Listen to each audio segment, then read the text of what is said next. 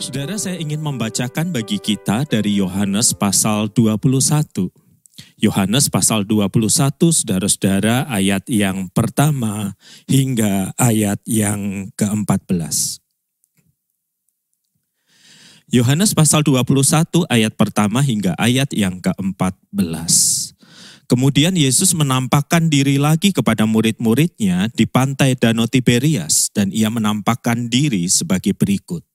Di pantai itu berkumpul Simon Petrus, Thomas yang disebut Didimus, Nathanael dari Kana yang di Galilea, anak-anak Zebedeus, dan dua orang muridnya yang lain. Kata Simon Petrus kepada mereka, aku pergi menangkap ikan. Kata mereka kepadanya, kami pergi juga dengan engkau.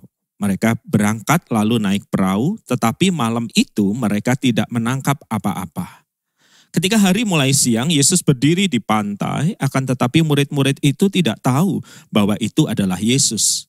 Kata Yesus kepada mereka, "Hai anak-anak, adakah kamu mempunyai lauk pauk?" Jawab mereka, "Tidak ada." Maka kata Yesus kepada mereka, "Tebarkanlah jalamu di sebelah kanan perahu, maka kamu akan peroleh." Lalu mereka menebarkannya dan mereka tidak dapat menariknya lagi karena banyaknya ikan. Maka murid yang dikasih Yesus itu berkata kepada Petrus, itu Tuhan. Ketika Petrus mendengar bahwa itu adalah Tuhan, maka ia mengenakan pakaiannya sebab ia tidak berpakaian lalu terjun ke dalam danau. Murid-murid yang lain datang dengan perahu karena mereka tidak jauh dari darat. Hanya kira-kira 200 hasta saja dan mereka menghela jala yang penuh ikan itu. Ketika mereka tiba di darat, mereka melihat api arang dan di atasnya ikan dan roti. Kata Yesus kepada mereka, bawalah beberapa ikan yang baru kamu tangkap itu. Simon Petrus naik ke perahu lalu menghela jala itu ke darat penuh ikan-ikan besar, 153 ekor banyaknya. Dan sungguh pun sebanyak itu, jala itu tidak koyak. Kata Yesus kepada mereka, marilah dan sarapanlah.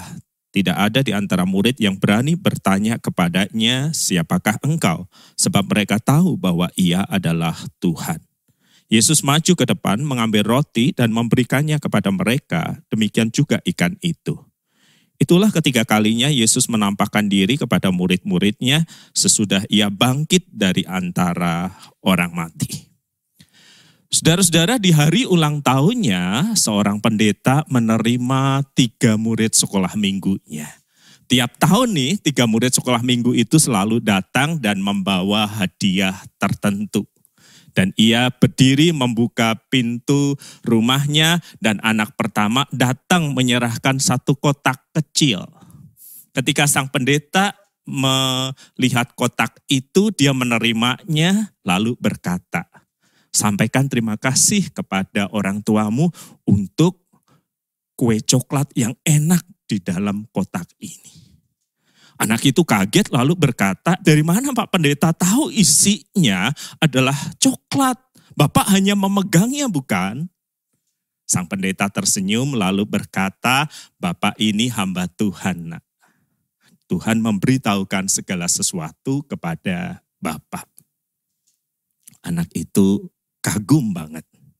Anak kedua datang saudara-saudara dengan kotak agak panjang dan ketika melihat kotak itu tanpa menyentuhnya sang pendeta sudah berkata, "Terima kasih untuk bunga mawar yang indah di dalam kotak itu."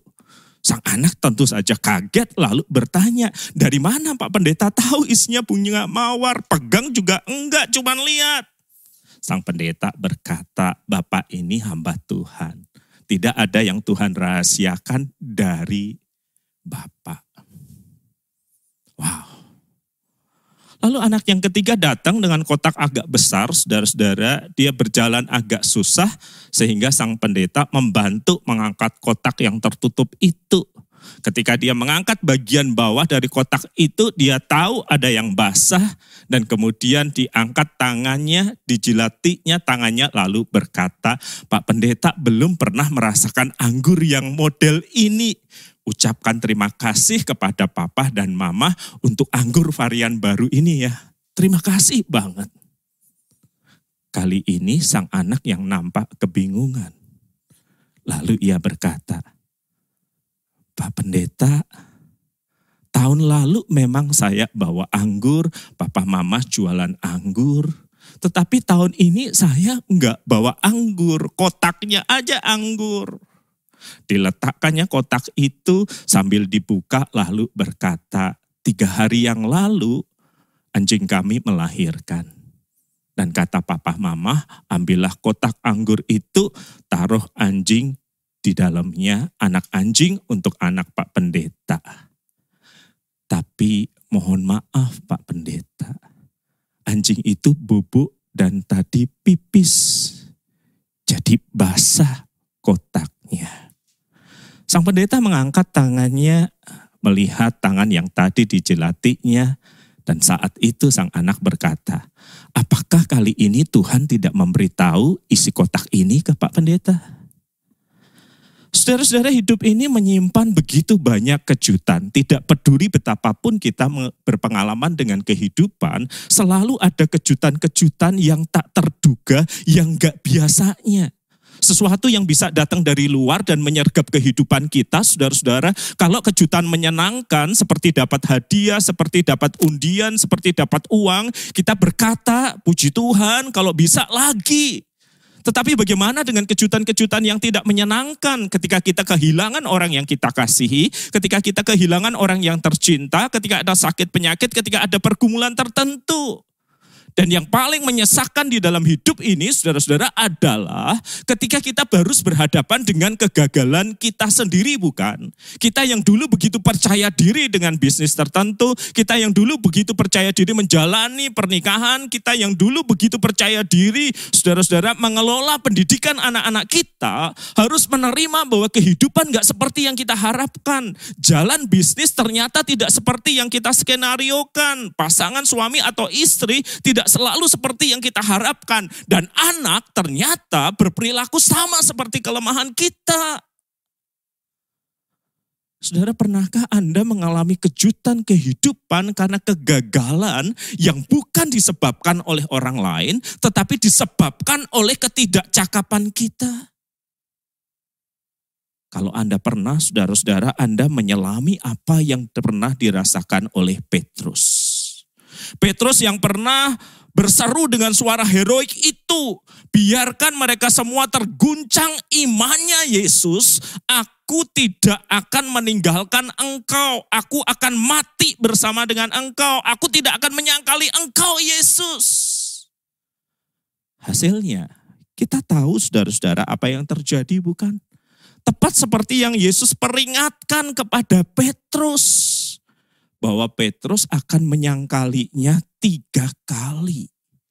Dan Alkitab mencatat di dalam salah satu adegan penyangkalan itu, Yesus mengarahkan pandangannya melihat kepada Petrus. Saudara-saudara Tuhan Yesus sudah dibangkitkan dari antara orang mati. Tetapi para murid secara khusus seperti Petrus masih tersandra perasaan kalah dan gagal. Dan di dalam perasaan kalah dan gagal, walaupun mereka sudah melihat kubur yang kosong itu, apa yang kemudian mereka lakukan? Bacaan Alkitab kita mengatakan mereka kembali kepada pekerjaan yang lama. Kalau gagal sebagai murid Kristus, kalau nggak bisa menjalani hidup sebagai murid Kristus, ya kembali saja pada kehidupan yang lama. Tetapi ketika mereka kembali pada kehidupan yang lama, mereka juga gagal. Alkitab mencatat malam itu mereka tidak bisa menangkap ikan. Bayangkan nelayan yang berpengalaman tidak menangkap satu ekor ikan pun. Gagal menjadi murid Kristus, tersandra rasa bersalah, kembali ke pekerjaan lama juga gagal. Sudah jatuh, tertimpa tangga, keserempet motor pula. Pernahkah Anda mengalami hal seperti ini di dalam kehidupan Anda? Seorang pria bercerita bahwa ketika bisnisnya hancur, bukan hanya bisnisnya yang hancur, istrinya pun pergi bersama dengan salah satu staf kepercayaannya. Seorang wanita bercerita bahwa sang suami itu bukan hanya lenyap di telan bumi, tetapi meninggalkan jumlah utang yang cukup banyak. Dan dia berkata kepada saya, Pak WP bagaimana saya bisa membayar itu? Sepasang suami istri bercerita, Pak saya sudah habis banyak ya untuk anak saya direhab dari narkoba. Begitu dia pulih, eh jatuh cinta, patah hati, bunuh diri. Saudara-saudara, pernahkah Anda dan saya berada di dalam situasi seperti itu? Kejutan kehidupan itu menghampiri kita, memukul ego kita, menunjukkan bahwa kita tidak sehebat apa yang kita bayangkan. Sehingga kita tidak mampu melihat, menatap kehidupan yang akan ada datang. Apa yang akan terjadi kelak, apa yang akan kita lakukan, kita lemah tak berdaya. Seperti mobil atau motor yang nggak ada bensinnya. Nggak bisa ke mana-mana. Pernahkah Anda ada di dalam situasi kehidupan seperti itu? Hanya bisa meratap, kehilangan harapan, tidak tahu bagaimana harus melangkah ke depan. Saudara, apa yang Kristus yang telah bangkit itu lakukan? Bagi para murid di masa lalu dan juga bagi setiap kita di masa kini ketika ia menyadari dia telah dibangkitkan, dia telah mengalahkan kuasa maut, tetapi para murid tersandra rasa bersalah, tersandra dengan pengalaman kegagalan yang begitu mendalam. Dia yang bangkit, dia sungguh mengasihi para muridnya. Dia juga mengasihi Anda dan saya. Ada dua hal yang Kristus lakukan. Bagi mereka yang tersandra oleh kegagalan, rasa bersalah, tidak mampu melihat ke depan.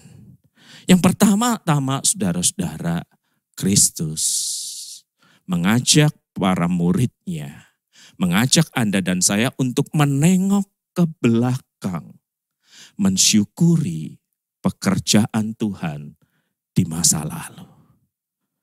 Saudara-saudara yang unik dengan pengalaman para murid ini adalah ketika mereka gagal menangkap ikan, walaupun ikan uh, nelayan berpengalaman, saudara-saudara, Tuhan Yesus itu datang dan memberikan instruksi kepada mereka. Tuhan Yesus itu siapa, saudara-saudara? Dia tukang kayu. Tukang kayu memberikan instruksi bagaimana menangkap ikan bagi nelayan yang berpengalaman.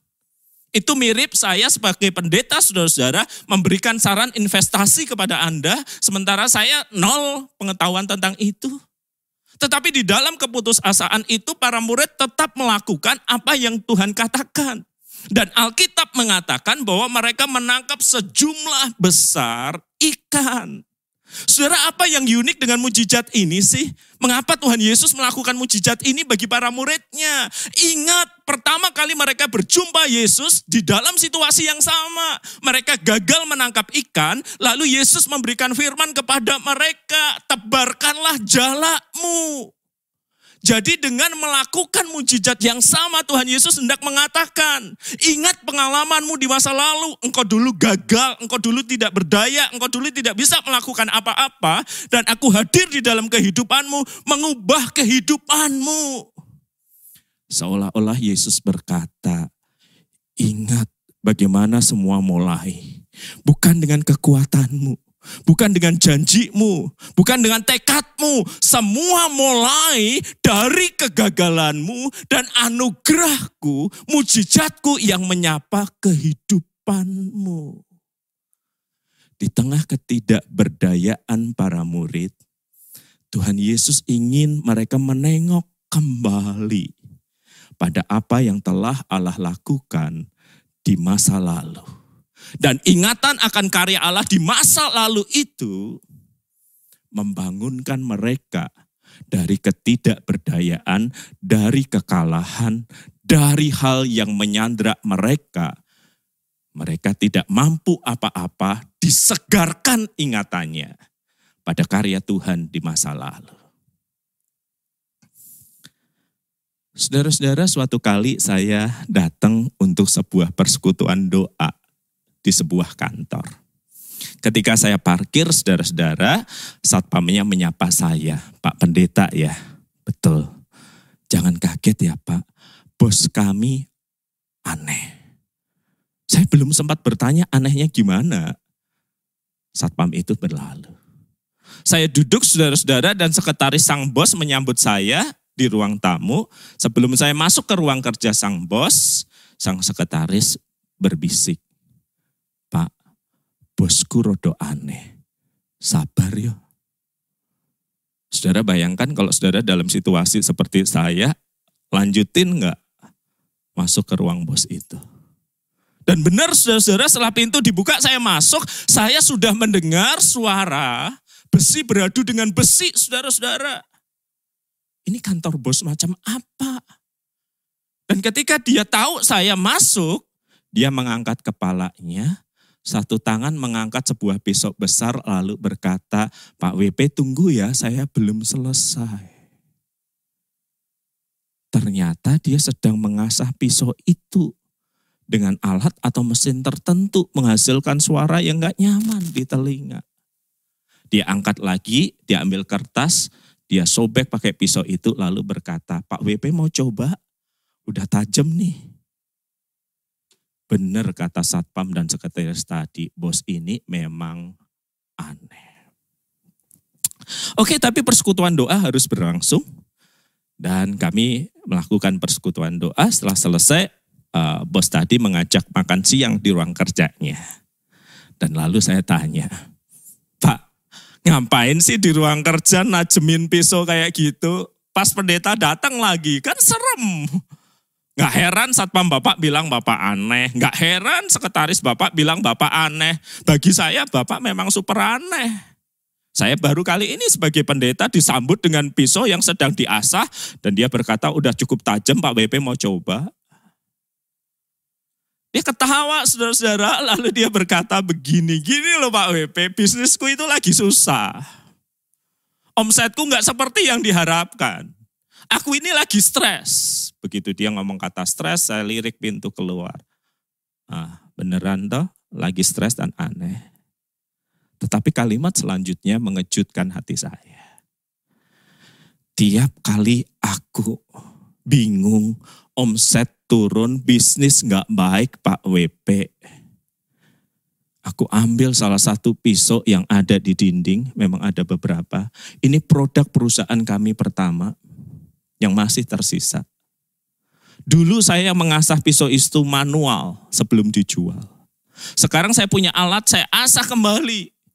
Bukan untuk mencelakai orang, bukan untuk mencelakai diri saya. Sambil saya mengasah, saya berdoa dan berkata, Tuhan semua mulai dari nol. Semua mulai dari pertolonganmu, semua mulai dari mujizatmu. Ingatkan aku akan pertolonganmu supaya aku kuat menghadapi masa depan. Saudara-saudara itu ternyata caranya ketika dia kehilangan harap, ketika dia tidak berani menatap ke depan, ketika dia tersandra rasa gagal dan rasa bersalah. Dia mengingatkan dirinya sendiri pada apa yang Tuhan lakukan di masa lalu dan ingatan itu menyegarkan semangatnya. Jadi kapan pun Anda merasa lelah dan kalah dengan kehidupan ini, tak mampu melihat ke depan, Ingat pertolongan Tuhan di masa lalu. Pandang kembali potret pernikahan itu. Lihat kembali potret anak-anak yang masih kecil. Lihat kembali potret liburan yang Anda nikmati bersama anak-anak. Lihat rumah pertama yang Anda beli. Lihat mobil pertama yang Anda beli. Lihat segala sesuatu di masa lalu yang menjadi tanda bahwa Tuhan pernah hadir dan berkarya di sana. Tuhan Yesus membangkitkan semangat muridnya dengan melakukan mujizat yang sama yang terjadi di masa lalu. Karena ingatan akan pekerjaan Tuhan di masa lalu Ingatan akan anugerah Tuhan di masa lalu. Ingatan akan mujizat Tuhan di masa lalu. Menyegarkan mereka untuk menghadapi hari-hari yang akan datang. Apa yang Tuhan Yesus lakukan bagi kita, para murid yang tersandra dengan rasa bersalah, kegagalan, dan keputusasaan? Yang pertama, dia mengingatkan kita kembali akan karyanya di masa yang lalu. Dan yang kedua, saudara-saudara, yang dia lakukan adalah Tuhan Yesus memberikan kesempatan baru bagi para murid, bagi Anda dan saya yang pernah mengalami kegagalan, yang tersandra rasa bersalah. Dan kesempatan baru itu terbaca dari percakapan Tuhan Yesus dengan Petrus khususnya. Tiga kali saudara-saudara Tuhan Yesus menanyakan pertanyaan yang sama. Simon anak Yohanes, apakah engkau mengasihi aku? Tiga kali pula saudara-saudara Petrus menjawab, Tuhan engkau tahu bahwa aku mengasihi engkau. Tempatkan diri Anda pada posisi Petrus saudara-saudara. Anda udah berjanji untuk mengikut Yesus. Ternyata Anda menyangkalinya tiga kali. Lalu Tuhan Yesus sudah bangkit dan bertanya, apakah engkau mengasihi aku? Seharusnya satu jawaban cukup kan saudara-saudara. Seharusnya satu jawaban sudah cukup. Tuhan engkau tahu aku mengasihi engkau. Tetapi pertanyaannya diulang dua kali. Mungkin kali kedua Petrus berpikir kurang yakin ya. Saya jawab lagi Tuhan engkau tahu aku mengasihi engkau. Tetapi begitu pertanyaan ketiga ditanyakan. Kalau saya jadi Petrus saya akan mulai ngerasa gini nyindir. Kamu kan tahu, aku menyangkali engkau tiga kali. Terus engkau tanya tiga kali. Nyindir. Terus no, terus no. Kalau saya jadi Petrus, saya akan merasa seperti itu. Dan itu pula yang terjadi pada Petrus bukan sehingga dia menangis. Saudara saya tidak tahu pasti mengapa Tuhan Yesus harus menanyakan tiga kali pertanyaan yang sama. Tetapi yang jelas Ketika Petrus menjawab, Tuhan tahu aku mengasihi engkau, Perkataan yang sama dikatakan Yesus, gembalakanlah domba-dombaku, gembalakanlah domba-dombaku, gembalakanlah domba-dombaku. Seolah-olah Yesus ingin mengatakan betapapun buruk di masa lalu, betapapun engkau gagal di masa lalu, betapapun engkau tidak berhasil di masa lalu, aku memberikan kepercayaan baru kepadamu domba-domba yang telah kutebus dengan darahku, gembalakanlah. Aku yang telah bangkit memberikanmu kesempatan yang kedua. Yesus adalah Tuhan yang memberikan kesempatan yang kedua. Betapapun dalam penyangkalan di masa lalu itu, betapapun menyakitkan, Yesus melepaskan para murid, Yesus melepaskan Anda dan saya dari sandra perasaan bersalah dan gagal dengan memberikan kesempatan kedua. Ketika kita tersandra oleh rasa gagal dan bersalah, Yesus bukan hanya mengingatkan pada karya Tuhan di masa lalu. Dia membentangkan kepada kita kesempatan yang baru untuk mencoba sekali lagi di dalam kasih karunia dan anugerahnya. Malam itu pukul 11 sebelum masa pandemi, saya membereskan meja saya di ruang rapat dan menengok ke HP saya ternyata ada tiga panggilan tak terjawab dari nomor tertentu. Saya cek WA saya, ada pesan. Pak WP, bisakah saya konseling malam ini juga? Saudara-saudara sebenarnya cukup lelah karena rapat masih belum tuntas, ada rapat kecil lagi yang harus kami selesaikan menjelang malam itu. Maka saya jawab, bisa kalau urgent sekali. Dan ketika saya menjawab itu saudara-saudara, sebenarnya saya tidak expect dia akan datang. Jam 12 saya melangkahkan kaki, mau start mobil saya, saya cek HP, lalu pesan yang lain masuk. Saya on the way ke tempat Bapak, ke gereja Bapak. Saya kembali ke ruang kerja, saudara-saudara meninggalkan pesan untuk satpam kami. Sekitar 30 menit kemudian seorang pemuda masuk, dia pakai celana yang hanya sedengkul gini, kaos yang sudah begitu lusuh, dan mohon maaf aroma badan yang enggak enak. Saya persilahkan duduk lalu dia berkata, Aku mau mati Pak WP, aku mau mati Pak WP, aku nggak kuat lagi Pak WP, aku mau mati Pak WP. Dan saya bilang, boleh tapi jangan di gereja ini ya. Jangan nambahin urusan kami. Saya sodorin air mineral, dia minum. Saya sodorin kotak kue, sisa rapat dihabiskannya dengan lahap. Lalu ia mulai bercerita. Ringkasnya saudara-saudara, dia sedang mengalami kerugian yang besar akibat kecerobohan investasi. 300 juta angka itu cukup besar bagi dia dan juga bagi saya. Dia sudah menghindar dari orang-orang yang akan menagih, dan dia tadi ternyata saudara-saudara malam itu sudah bersiap untuk bunuh diri. Dia berkata kalau nggak ada jawaban dari Pak WP bagi saya itu sign saya harus mengakhiri hidup saya. Jadi dia tidak tahu apa yang harus dia lakukan. Lari sudah dilakukan, doa puasa sudah, dan dia berkata saya sudah doa puasa Pak WP nggak ada transfer nyasar 300 juta ke rekening saya. Apalagi yang harus dia lakukan? Malam itu saudara-saudara tidak banyak hal yang bisa saya lakukan selain mengajaknya berlutut. Dan ketika dia berlutut saudara-saudara dia menatap ke arah jubah yang biasa saya gunakan. Dan di jubah itu ada salib kecil saudara-saudara berwarna kekuningan yang menjadi kontras luar biasa. Seperti jubah dan salib itu Kristus telah mati, Kristus telah bangkit untukmu.